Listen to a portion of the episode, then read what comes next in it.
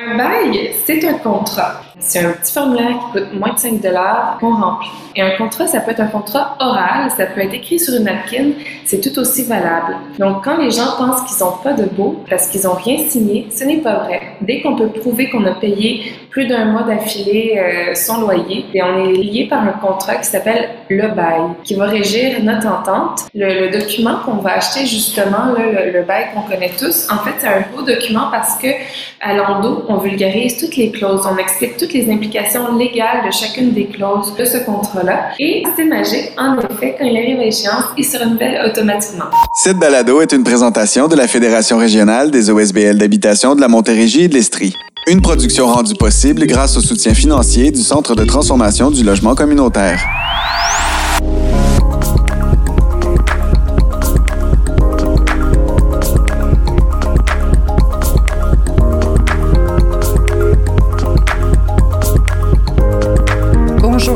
Et bienvenue à ce cinquième épisode de Nos Voix pour des toits. Je suis Doris Lafrenet, une locataire du programme d'accès au logement Rive-Sud-Ouest à Saint-Constant. J'animerai le nouvel épisode de cette série Balado en alternance avec notre producteur Marc-Olivier Cholette. Doris, la rudesse de l'hiver amène aussi un moment charnière intimement lié avec les traditions de déménagement du 1er juillet. La majorité des gens qui ont signé un bail reçoivent leur avis de renouvellement durant cette période. Au Québec, le renouvellement d'un bail et la hausse de loyer sont encadrés par la loi. Ça signifie qu'un propriétaire ne peut pas augmenter un loyer ou modifier les conditions d'un bail n'importe quand, n'importe comment. Comme tu le mentionnais, le bail d'un an est renouvelable précisément entre le 1er janvier et le 31 mars. Ça, ça correspond à environ trois mois avant la fin du bail. Dans le cas où vous recevez aucun avis et que vous désirez rester dans votre logement, le bail sera renouvelé automatiquement. Et ce, dans les mêmes conditions que le bail antérieur. Toutefois, si vous désirez déménager, c'est votre responsabilité d'informer votre propriétaire en lui envoyant un avis de non-reconduction du bail. Mais ça peut avoir l'air compliqué, puis c'est pas toujours évident de comprendre toutes les subtilités de la loi ou même les multiples fonctionnements quand vient le temps de reparler de notre contrat d'habitation. Dans le cadre de ce cinquième épisode, nous démêlerons dans un premier temps les informations importantes à retenir quand vient le temps de parler d'un bail de location et des droits des locataires. Pour vulgariser ça, nous allons discuter avec Marion Duval, co-coordonnatrice et porte-parole du regroupement des comités logements et associations de locataires du Québec ainsi que Evelina Nikolova, directrice adjointe de la FROM, dans le but de clarifier les flous et les incompréhensions qui peuplent les légendes entourant le marché locatif. Ensuite, dans un deuxième temps, c'est sur la MRC de Brome-Missisquoi que se posera notre regard. Afin de mettre en lumière notre propos pour le cinquième épisode, on a jugé avec le comité que ce serait important de commencer par la base. Marion Duval du Reclac nous explique donc ce que ça représente concrètement un bail et les principaux droits qu'on possède en tant que locataire. Alors, en effet, les droits du locataire, c'est les obligations du propriétaire, mais attention, l'inverse est vrai aussi. Le propriétaire a des droits et donc en tant que locataire, on a des obligations. Euh, nos droits en tant que locataire, on a le droit du maintien dans les lieux, qui est quand même un, droit fondamental sur lequel notre droit du logement est basé. C'est pour ça que le bail se renouvelle annuellement, puis c'est pour ça qu'un propriétaire ne peut pas mettre fin à un bail. Le deuxième droit de base, c'est la jouissance paisible des lieux. Donc, quand on est dans notre logement, on est chez soi. On n'est pas chez le propriétaire, on est chez soi. Personne n'a le droit de venir nous déranger, euh, de venir cogner à la porte à toute heure du jour, euh, de s'introduire dans notre demeure, de toucher à nos biens, de mettre la musique trop forte puis qu'on n'arrive pas à se reposer chez soi. Ensuite, on a aussi le droit d'être en santé et en sécurité dans son logement. Donc, euh, l'entretien des lieux, c'est une obligation du propriétaire. Et puis nous, c'est un droit d'avoir un logement qui est sain, et salubre qui ne porte pas préjudice à notre santé. Attention par contre, il y a certains petits travaux qui reviennent au locataire. Ça, c'est facile à voir la différence. C'est, si c'est un dommage d'usure, c'est au propriétaire. Par contre, si c'est par exemple une ampoule ou un, un petit entretien quotidien, bien là, c'est au locataire que ça revient. Choisir son appartement et signer un bail, c'est une chose qui n'est pas toujours facile, surtout par les temps qui courent. Mais l'enjeu qui paraît le plus complexe est celui du renouvellement. Quand on a trouvé l'endroit idéal où on souhaite voir grandir nos enfants, où on souhaite vieillir en paix, où on est à proximité de notre travail, la plupart du temps, c'est l'endroit où on a élu domicile pour de bon. On veut pas déménager. Comment un locataire doit gérer son avis de renouvellement qui vient plus souvent qu'autrement avec un avis d'augmentation? Alors pour nous, locataires, c'est très difficile de savoir est-ce que mon augmentation est justifiée ou non. Par contre, un propriétaire, quand il fait son, avis d'augmentation de loyer, il a la grille du tribunal administratif du logement, donc euh, anciennement la régie, qui leur offre justement une grille dans laquelle ils peuvent rentrer toutes leurs augmentations de dépenses, plus l'ancien loyer, pour pouvoir calculer justement, bon, quelle est l'augmentation par rapport au droit au profit, quelle est l'augmentation par rapport à l'investissement que j'ai fait cette année-là, euh, quelle augmentation par rapport euh, aux augmentations de taxes que le bâtiment a subi? Donc ça, en, remplissant cette grille-là, le propriétaire va mettre le prix des loyers, le nombre d'unités, euh, puis toutes les informations que je viens de nommer, et ça va donner une augmentation mensuelle que le propriétaire devrait normalement demander à son locataire. Par contre, nous, on n'a pas toutes ces informations-là en tant que locataire, donc c'est un peu difficile de s'y retrouver. Les comités logement peuvent nous aider quand même. On a une, une, grille maison, si on veut, qui nous aide un peu à trouver euh, c'est quoi l'augmentation raisonnable par rapport aux informations qu'on peut avoir. Puis là, ça va nous aider à savoir si oui ou non on devrait contester cette augmentation-là. Nous, ce qu'on recommande tout le temps, c'est de demander au propriétaire d'avoir les factures, d'avoir les preuves qui appuient sa demande d'augmentation. Ça nous aide à avoir une une réponse éclairée et ne pas faire des, des recours au tribunal administratif du logement qui peut être à notre désavantage. Car si jamais un propriétaire nous demande une, augmentation, disons 5 symbolique, et qu'on se dit, ben non, il n'a pas fait aucun travaux, qu'on conteste, ben, si le propriétaire arrive avec ses factures, puis qu'il y a eu des grosses augmentations de taxes et de primes d'assurance, c'est possible que le tribunal administratif du logement se dise, c'était pas un 5 d'augmentation, c'était un 15 d'augmentation. Annuellement, on reçoit notre avis, on a deux réponses. J'accepte ou je refuse et je pars. Par contre, il faut savoir qu'il y a une troisième option qui est rarement mentionnée, c'est je refuse l'augmentation, mais je reste dans mon logement. Puis ça, c'est tout à fait légal. Quand on reçoit cet avis-là, on a un mois pour y répondre. Même si on est six mois avant la fin de notre bail, si on dit qu'on accepte ou qu'on refuse, mais qu'on reste, on s'est engagé à renouveler le bail, et on sera plus capable de revenir sur notre parole et de dire non, finalement, moi, je pars. Ce qui est important de savoir, c'est que quand on reçoit notre avis d'augmentation de loyer, ça peut être par texto, ça peut être par courriel, ça peut être euh, par euh, Facebook Messenger. Peu importe par quel médium on le reçoit, on a 30 jours pour y répondre. Et si on ne répond pas, c'est comme si on avait dit oui, j'accepte et je reste. Le pire qui peut arriver quand on refuse une, modification de bail, donc une augmentation ou le retrait d'une place de stationnement, c'est que le propriétaire va aller voir le tribunal administratif du logement et va demander de fixer le prix. Donc, dire, ben, moi, je voudrais augmenter de temps, mon locataire n'est pas d'accord, quel est le montant juste? Ça, c'est le pire qui peut arriver. On ne perdra pas son logement parce qu'on a refusé une modification au bail. Par contre, il y a une autre option que souvent on, on parle peu, c'est de faire une contre-offre. Admettons que notre propriétaire nous a augmenté du fameux 2% euh, puis qu'on se dit, ben, 2% ça me semble un peu élevé, surtout maintenant que les, loyers sont élevés à un 2% c'est facilement un, 30-40 dollars. Ben, rien ne nous empêche de faire une contre-offre et de dire, ben, moi, je trouve que le 45 dollars que vous me demandez est trop élevé, je vous offre 30 dollars. S'il refuse et qu'il fait rien, bon, ben, il n'y a pas d'augmentation. S'il refuse et qu'il va voir le tribunal administratif du logement, vous ne risquez pas de perdre votre logement. Le pire qui peut arriver, c'est qu'il y a une fixation de loyer et que le tribunal tranche euh, un autre montant qui est peut-être un petit peu plus élevé. Il y a une exception dans tout ça. C'est les logements qui sont sous la clause F. On a beaucoup parlé de la clause F dernièrement. C'est les logements en coopérative privée ou coopérative tout court, public aussi, et les logements qui, euh, ont moins de 5 ans. Pour les, logements euh, locatifs depuis moins de 5 ans, malheureusement, on n'a qu'une seule, que deux seules options c'est de dire oui, j'accepte les modifications et je reste ou je refuse et je pars. Euh, une augmentation déraisonnable, c'est une augmentation qui n'est pas justifiée.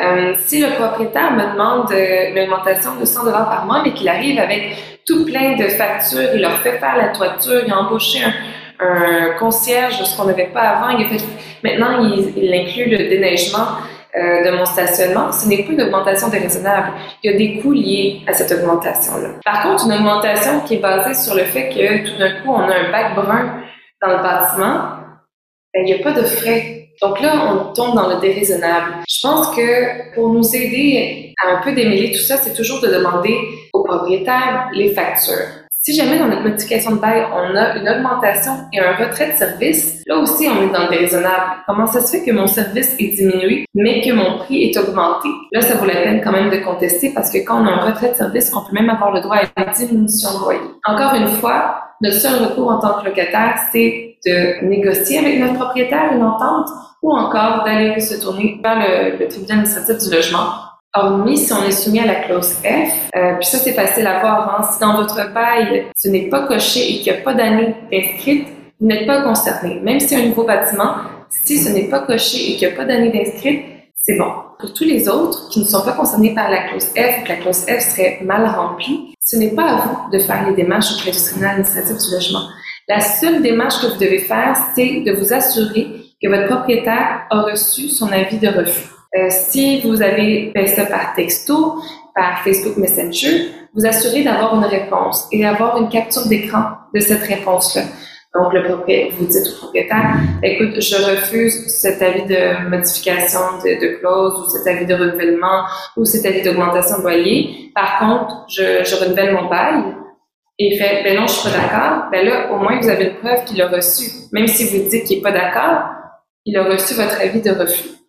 Euh, si jamais il, ne répond pas à vos courriels, il répond pas à vos textos, il répond pas à vos euh, vos moyens de communication traditionnels que vous avez entre vous, euh, ben là, ça va être d'envoyer une lettre recommandée et de s'assurer d'avoir un reçu vous n'avez pas d'autre recours à faire pour ce qui est de refuser une augmentation de loyer et de garder votre chez vous? L'expertise de Marion Duval concerne davantage la réalité des locataires qui font affaire avec des propriétaires ou des compagnies de gestion immobilière du marché privé. Toutefois, la réalité du milieu social et communautaire est quelque peu différente. Ivelina Nikolova, directrice adjointe de notre fédération, nous explique les distinctions à faire entre les logements dits du milieu privé et ceux qui relèvent du domaine public. La disparité du coût de loyer entre les deux types de marchés, le marché privé et public, euh, ne date pas d'hier. Mais la crise du logement actuel, le manque de logements locatifs et plus particulièrement des logements sociaux et communautaires, ainsi que l'augmentation considérable du coût d'acquisition des propriétés locatives, ne vient qu'accentuer cette différence. Si euh, on avait construit suffisamment de logements sociaux pour répondre aux véritables besoins de la population, on aurait libéré une partie du parc locatif privé et on pourrait loger convenablement et à un coût raisonnable plus de familles.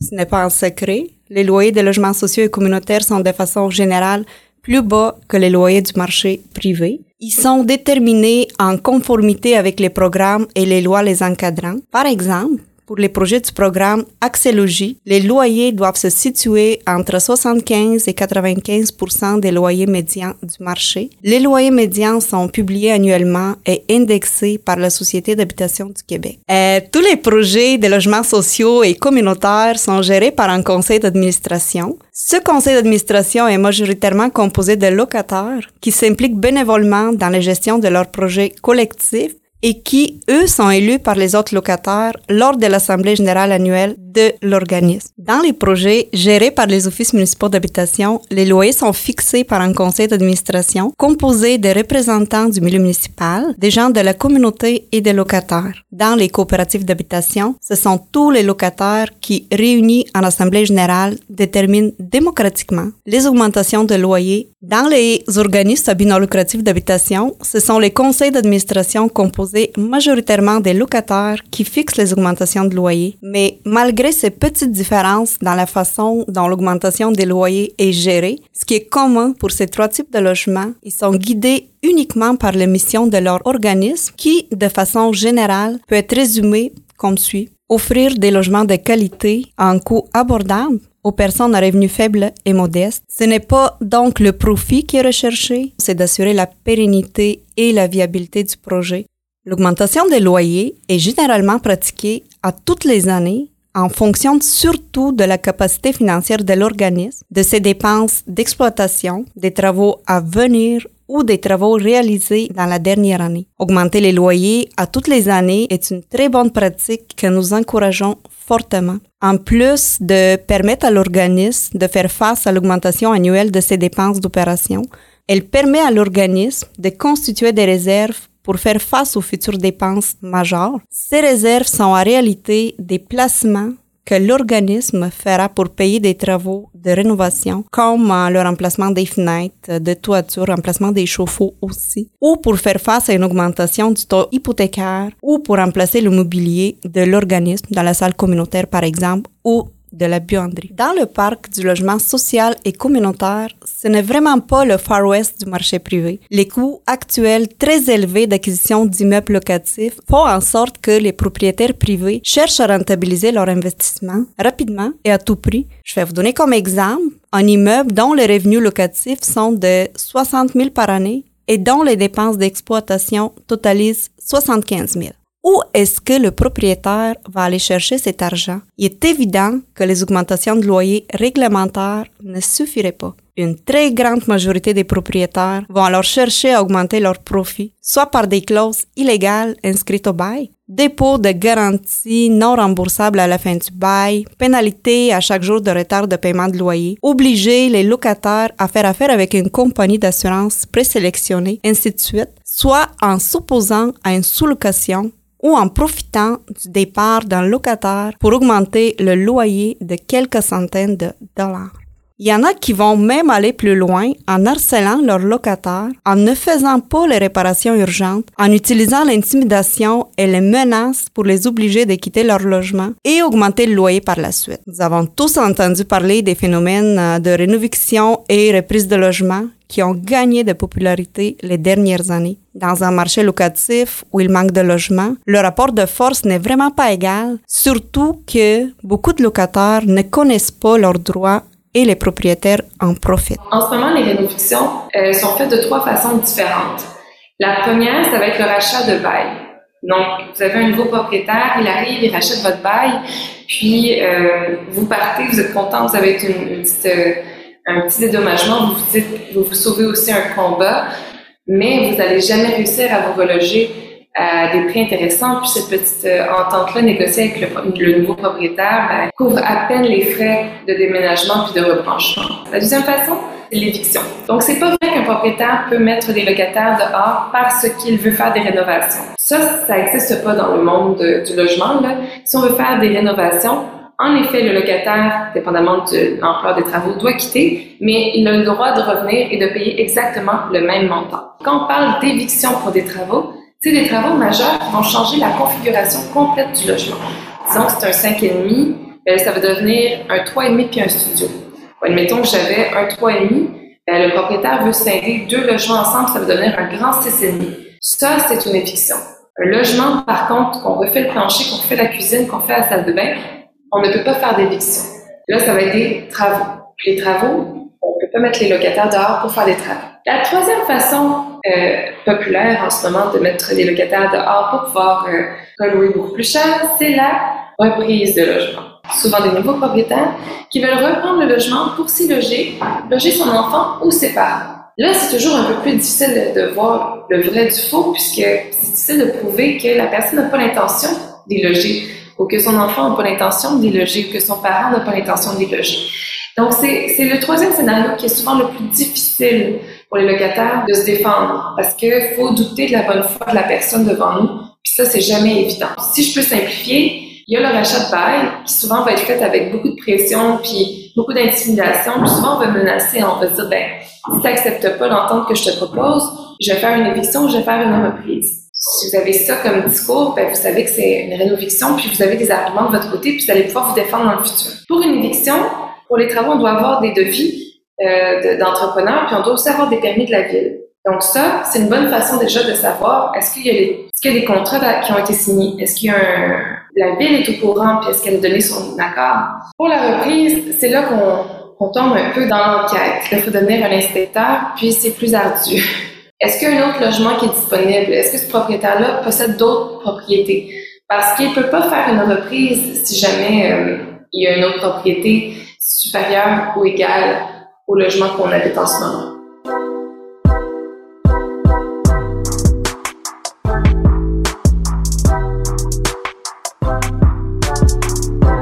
Dans le milieu social et communautaire, certains locataires plus démunis ont accès à quelques privilèges supplémentaires pour aider leur situation financière. Quand on parle de logement subventionné, qu'est-ce qu'on entend par là? Un logement subventionné, qu'on appelle aussi un logement à loyer modique, est un logement pour qui la part du loyer à payer par le ménage est fixée à 25% des revenus de tous les occupants âgés de 18 ans et plus. Euh, les locataires peuvent aussi avoir des déductions de leur loyer si ce sont eux qui payent les frais euh, de chauffage et de l'eau chaude, par exemple. Dans les logements où ces frais sont payés par l'organisme, un montant forfaitaire sera chargé mensuellement au ménage. Et ce n'est pas tout le monde qui est admissible à l'attribution d'un logement subventionné. Des barèmes d'accès selon la taille du ménage et les revenus familiaux encadrent notamment l'attribution de ce type de logement. Ce n'est vraiment pas facile d'obtenir un logement subventionné. Il faut s'inscrire sur une liste d'attente et renouveler son inscription à toutes les années pour éventuellement se voir attribuer un logement subventionné. Euh, je peux vous dire qu'à la Fédération, nous recevons environ 200 demandes admissibles annuellement et nous n'attribuons que 1 deux logements. En premier obstacle qui se dresse devant la personne qui veut habiter en logement à l'OMODIC, c'est comment trouver les organismes qui offrent des logements subventionnés. Lorsqu'on parle des coopératives d'habitation ou des organismes à but lucratif d'habitation, c'est très compliqué. Bien que les demandeurs de logement peuvent trouver la liste des organismes avec leur adresse sur le site de la SHQ, une fois sur place, euh, c'est un défi de taille. On est rendu à l'immeuble, à qui s'adresser, comment faire pour déposer sa demande. Il n'y a pas de bureau administratif et ce n'est vraiment pas évident. Pour les immeubles qui sont gérés par les offices municipaux d'habitation, c'est plus simple. Ils ont des ressources dédiées à l'attribution des logements et c'est généralement très facile de s'inscrire sur leur liste d'attente. Il n'existe pas actuellement un guichet unique où les personnes en recherche de logements subventionnés peuvent s'inscrire et c'est un sérieux problème qui empêche leur accès au logement.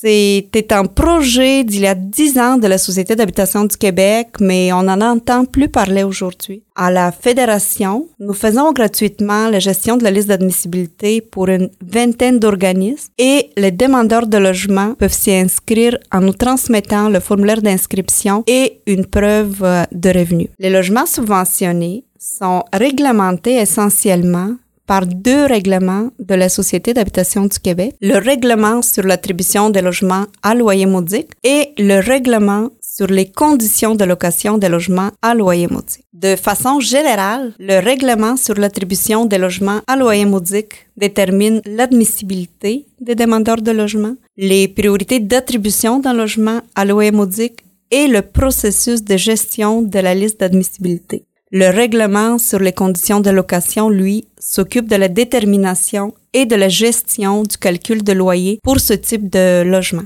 Les coopératives et les organismes à non lucratif d'habitation ont également leurs propres critères d'attribution des logements. Ils peuvent euh, demander de rencontrer les candidats lors des entrevues de sélection et en ce moment, à l'aide d'une grille de pointage, vont privilégier des demandeurs qui ont des compétences en entretien ou en administration, par exemple, euh, qui apporteront euh, une meilleure harmonie sociale de leur milieu de vie ou ceux qui vivent des situations difficiles telles que la violence, euh, problèmes de santé ou de sécurité, ou qui risquent de perdre leur logement. Il y a aussi certains organismes qui sont réservés à une catégorie particulière de personnes telles que euh, femmes seules, personnes aînées, personnes à mobilité réduite, personnes à risque d'itinérance et qui n'acceptent que ce type de candidats sur leur liste d'attente. Dans le fond, euh, le Code civil du Québec euh, garantit l'occupation, le maintien au lieu de tous les locataires. Donc, euh, il n'y a pas de possibilité que vous soyez expulsé, que vous perdiez votre logement,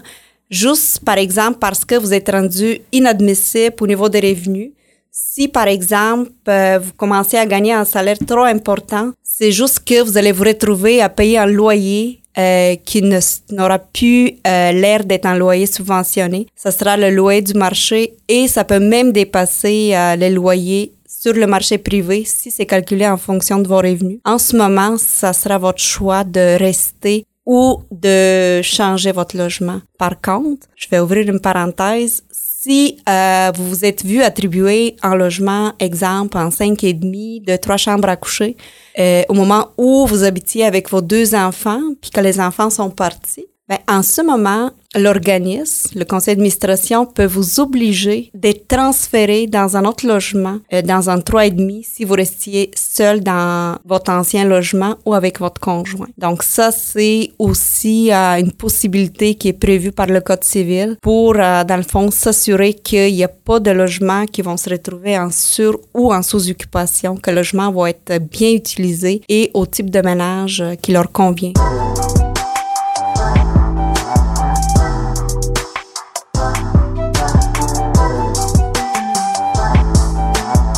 En arrêtant notre loupe sur la région de la MRC Brome-Missisquoi, nous étudierons un territoire possédant un des plus bas taux de locataires au Québec et dont la population frôle 60 000 habitants. Évidemment, en contrepartie, la proportion de ménages propriétaires est très élevée. Réussir à se loger est de plus en plus difficile dans la région, surtout quand on est jeune, en début de carrière et nouveaux parents. Surchauffe immobilière et crise du logement se conjuguent pour compliquer les choses. Exode urbain, télétravail, baisse du nombre de propriétés sur le marché, surenchère, faible taux d'intérêt sur les prêts hypothécaires constituent des éléments qui expliquent la pression qui se fait sentir dans les secteurs immobiliers. Accéder à la propriété est devenu un vrai parcours du combattant. Alors, imaginez la montagne que ça représente pour les ménages à faible revenu quand beaucoup de gens ne se qualifient pas pour accéder aux logements sociaux. Martin Bécotte, le directeur de notre fédération, s'est donc entretenu avec les porte-paroles des organismes communautaires et publics, ainsi que la députée fédérale de Brome-Missisquoi, la mairesse de Cowansville et le préfet de la MRC pour faire l'état de la situation qui frappe la région actuellement. Pour cet épisode-ci, on a choisi la région du territoire euh, de la fédération en Montérégie-en-Estrie qui est le plus dépourvu en termes de logement social et communautaire. Il y a vraiment un déficit important et les communautés se mobilise là, euh, depuis euh, quelques années, mais c'est vraiment difficile parce qu'il n'y a pas d'actifs sur lesquels s'appuyer ou d'organisation sur lesquelles s'appuyer pour assurer ce euh, développement-là. On dénombre dans Brome une proportion de personnes âgées de 65 ans et plus de supérieure de 22% à la moyenne des régions du Québec, dont 18% des personnes vivent seules. 42% des ménages paient plus de 30% et plus de leur revenu pour se loger, donc 12% qui paient plus de 50% de leur revenu euh, pour euh, se loger. Il y a beaucoup de gens de Montréal qui ont quitté pour aller dans votre région, des ménages qui ont beaucoup des maisons secondaires, qui occupent pas la semaine, qui occupent seulement la fin de semaine. Ça a un impact sur la vitalité des communautés. Il y a une pénurie de main-d'œuvre importante. Alors, réunis pour ce panel euh, aujourd'hui en vidéoconférence, Madame Pascal Saint-Onge, ministre des Sports, ministre responsable de l'Agence de développement économique du Canada pour les régions du Québec et députée de Brome-Missisquoi. Madame Sylvie Beauregard, mairesse de Coansville. Monsieur Patrick Melchior, maire de Farnham et préfet de la MRC Brome-Missisquoi. Madame Élise Dion, représentante de l'Office d'habitation Brome-Missisquoi. Madame Julie Coder, conseillère budgétaire à l'Association des coopératives d'économie familiale de la Montérégie-Est. Madame Ingrid Flécheux, directrice d'entrée chez soi Brome-Missisquoi. Madame Josiane Whittum, directrice du Centre de femmes euh, des cantons, Monsieur Maxime Rainville, directeur d'Espace Vivant, Monsieur Cédric Champagne, agent de liaison à la CDC de Brome-Missisquoi et responsable de la table du logement. Merci beaucoup de votre présence parmi nous aujourd'hui, de nous accorder votre temps. Alors, je vais débuter avec euh, Madame Ingrid Fletcher. C'est quoi la réalité terrain que constatez, vous, euh, en ce moment? Euh, la réalité, c'est qu'on reçoit beaucoup de demandes pour euh, accéder à des logements. On a la particularité d'avoir euh, des logements à long terme, mais aussi des logements de transition qui sont faits pour accueillir des, des personnes qui sortent d'hospitalisation ou qui seraient prêtes à être hospitalisées. Et c'est donc une solution alternative pour leur donner un moment de répit et leur permettre de, de se récupérer et ainsi d'éviter l'hospitalisation, que ce soit pour un logement permanent ou pour un logement de transition. on est en train de développer un, avec deux autres organismes un nouveau bâtiment pour euh, offrir encore plus de, de places. Madame Whittam, euh, la crise du logement elle a vraiment un impact important pour les femmes, euh, à désavantage vraiment les femmes dans les investissements publics. Qu'est-ce que vous, vous constatez? Présentement, on a déjà euh, des femmes pas de logement pour juillet, ils sont à la rue. On a vraiment peur à l'itinérance de plusieurs femmes. Tu sais, là, on voit beaucoup de la prostitution de fin de mois. C'est des choses qu'on voyait avant, mais là, on voit beaucoup. C'est, vraiment la, la situation de pauvreté. Ça fait aussi que les femmes acceptent les hausses des propriétaires par peur de perdre de leur logement ou de pas avoir euh, de logement en juillet.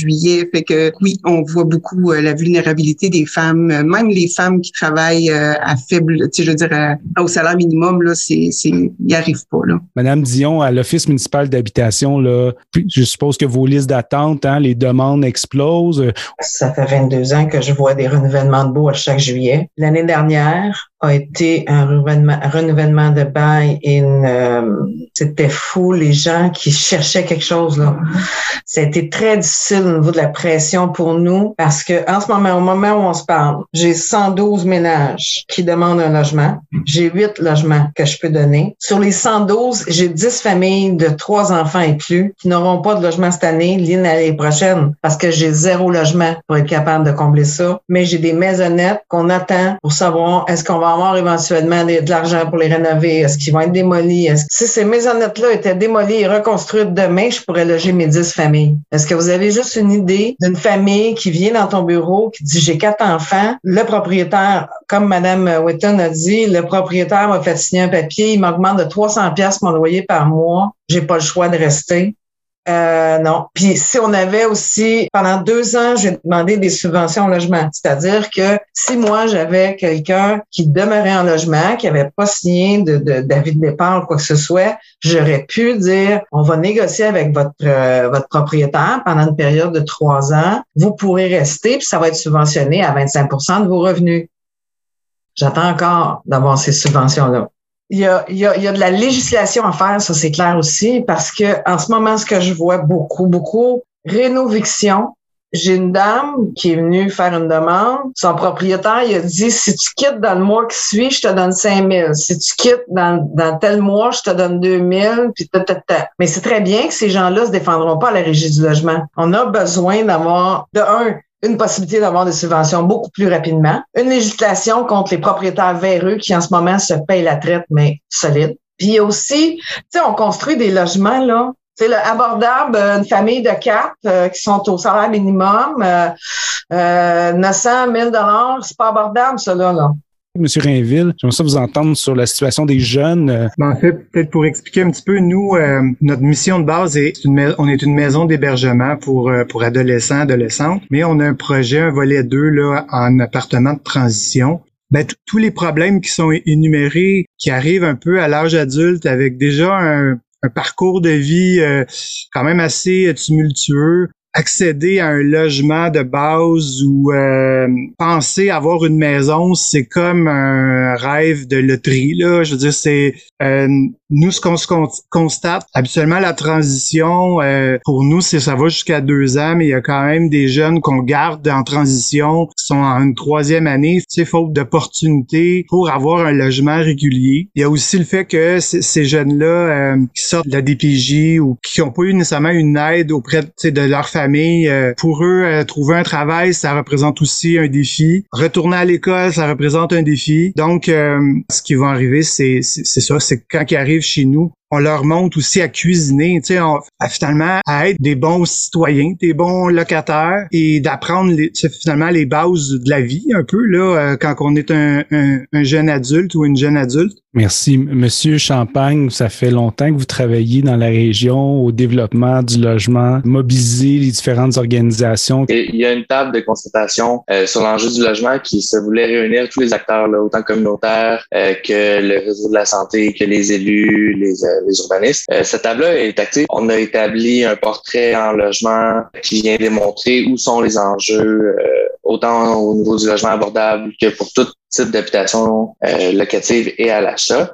Ce qui manque dans le développement, c'est vraiment des programmes qui conviennent euh, au développement parce que quand on parle euh, d'accès logis, on vient demander à des petites municipalités qui n'ont pas tant de financement que ça de contribuer à 30 du coût du projet. Ça devient insurmontable pour des municipalités. Mais bon, il y a des solutions. On est en train de, la MRC fait actuellement des rendez-vous économiques pour dégager des pistes d'action au niveau des, pour les travailleurs, euh, pour pouvoir euh, dégager du développement abordable et des solutions pour les travailleurs. Euh, vers la fin de, du printemps, il va y avoir un forum en logement parce qu'on désire réunir tout le monde autour de la question du logement pour développer des chantiers d'action concrets ici maintenant. Qui peut mettre actuellement la main à la pâte pour développer des immeubles qui arriveraient maintenant? Monsieur Melchior, vous êtes préfet de la MRC Brome-Missisquoi, vous êtes également maire de, Farnham. Je, sais que c'est un enjeu qui vous préoccupe. Il faut comprendre que Brome-Missisquoi, les dix dernières années, on parle de 12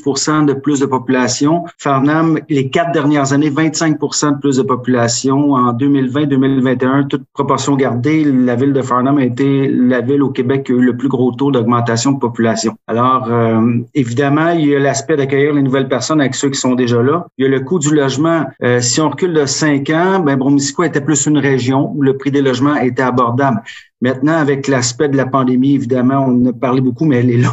Il y aura l'après-pandémie, il y aura l'avant et l'après-pandémie, mais la pandémie apporte énormément aussi de télétravail et tout, donc les gens viennent, qui a fait augmenter les prix de façon euh, exponentielle, si on peut dire. Ça, c'est les problématiques. Il y a cherché un logement, mais il y a cherché un logement aussi abordable. Quand on pense qu'un 4,5 dans la région, c'est 1200 par mois environ, là. Et puis, si on recule de 5 ans, ça peut être 6, 700, 800 dollars. Euh, on recule pas de loin. Maintenant, quand je parle d'un petit sommet local. Et pourquoi? Parce qu'il y a des subventions qui existent maintenant. Ce qu'il faut faire, c'est qu'il faut entendre tout le monde. Le promoteur, évidemment, c'est son métier, c'est son travail, il doit vivre de ça. Les organismes communautaires, c'est des... Puis je peux vous dire, moi, j'étais 22 ans dans le milieu communautaire avant, d'être euh, politicien là, à temps plein. Et puis les organismes communautaires sont une courroie de transmission, sont des accompagnateurs qui ont une connaissance pointue du terrain. Évidemment, les paliers gouvernementaux, les bailleurs de fonds, c'est de mettre tout ce beau monde ensemble, dire comment on procède, puis d'amener vraiment toute la dimension sociale à travers ça, parce que c'est du social qu'on parce que dans l'échelle de Maslow, se loger, là, ça fait partie de ça.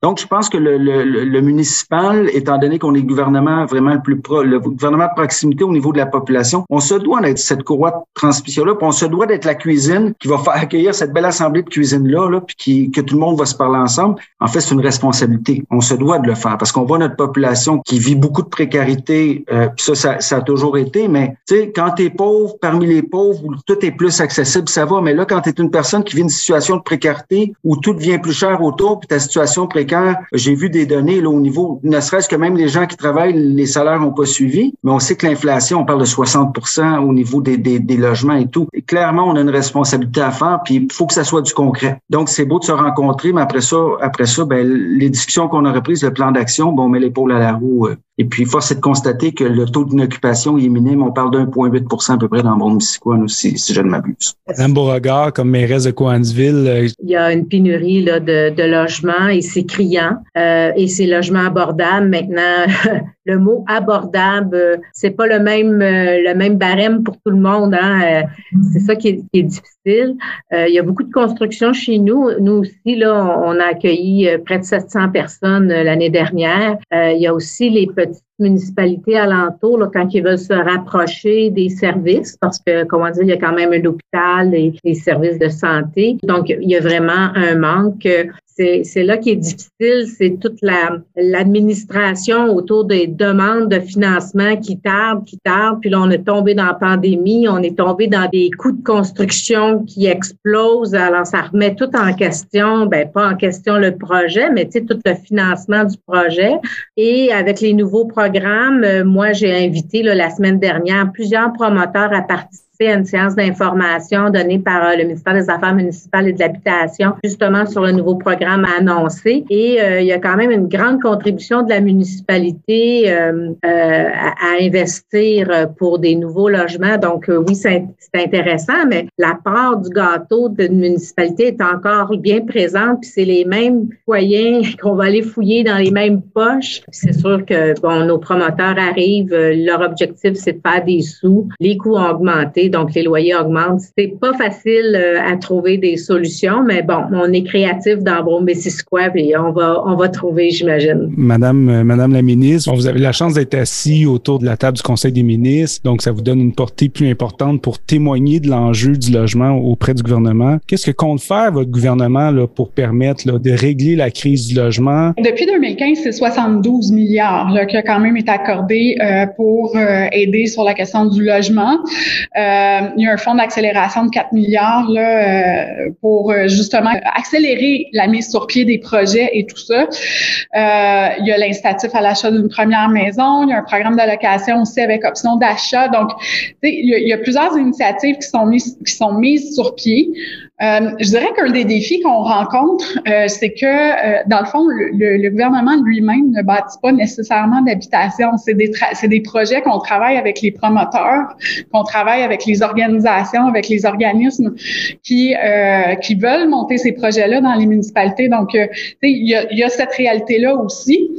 et il va y avoir un sommet aussi sur le logement, là, je crois que c'est vers la fin février. Donc, et, concrètement, dans nos circonscriptions, le rôle des députés, c'est aussi justement quand on a des programmes qui sont mis sur pied, c'est de travailler avec les intervenants, euh, de, de, bien voir où sont les besoins, puis d'essayer, euh, en travaillant avec les intervenants, avec les promoteurs aussi qui veulent bâtir des projets, euh, que ce soit pour le logement abordable ou pour, euh, pour l'accès à l'habitation, et euh, de, de, de s'assurer que les, les, programmes sont accessibles.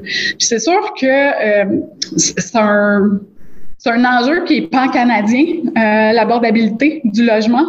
Et euh, on a une tension aussi, veut, veut pas, qu'on doit, euh, qu'on doit traiter entre les besoins dans les grandes villes puis les besoins dans les plus petites municipalités comme les nôtres. Et, c'est pour ça que c'est important qu'il y ait beaucoup de coopération puis collaboration entre euh, les promoteurs, les organismes, les municipalités puis euh, les bureaux de députés pour s'assurer que les programmes sont mis sur pied, qu'il y a une part de l'argent qui, qui, revient dans nos régions pour euh, pouvoir réagir à la situation particulière chez nous. Donc, on est bien conscient que tout n'est pas parfait, qu'il y a du travail à faire, mais on, est vraiment déterminé à le faire, puis à donner un coup de main, puis à, trouver des solutions avec les communautés. Ça fait des années, puis vous aussi vous en, vous en parlez, ça fait des années que le communautaire est là pour dire qu'on arrive dans cette situation-là, qu'une pénurie de logement s'en vient. Malheureusement, ce qu'on constate, c'est que les élus s'en préoccupent uniquement quand la crise est là. Ça va prendre des années à remonter la tangente de pénurie de logements parce que les logements font pas, ils poussent pas comme ça dans le vide au bout de trois mois. Ça va prendre des années de travail pour offrir du logement à tous les types de portefeuilles. Surtout quand on pense que dans notre MRC, c'est 30% de la population qui fait plus de 30% de son revenu en habitation. Donc, c'est au minimum 30% de la population qui a besoin de logements abordables, qui a besoin de mesures pour pallier à l'inflation constante. Puis c'est ça, on remarque que c'est maintenant là que et quand je parle des élus, je parle des élus de tous les différents paliers. On remarque maintenant qu'il y a un problème, alors que le communautaire, ça fait 4, 5. En fait, la première idée d'avoir une table logement pour répondre au logement abordable et accessible a été mise en place dans mon histoire en 2017. Donc, c'est au minimum depuis 2017 qu'il y a une concertation d'organismes qui font il y a un problème qui s'en vient, on va foncer dans le mur, il va y avoir une crise du logement on le voit ailleurs. Ça s'en vient dans le histoire. Puis là, on est rendu en 2022, puis on est comme Ah, ça fait deux ans qu'il y a une crise du logement, puis on n'a pas de logement sur notre territoire. Hum, on devrait faire de quoi? Puis là, il y a des actions qui arrivent, puis les élus se sont mobilisés, donc les choses commencent à avancer. C'est parfait. Je trouve juste déplorable qu'on ait dû attendre cinq ans avant de faire comme Ah ben finalement, oui, il y a un problème qui s'en vient.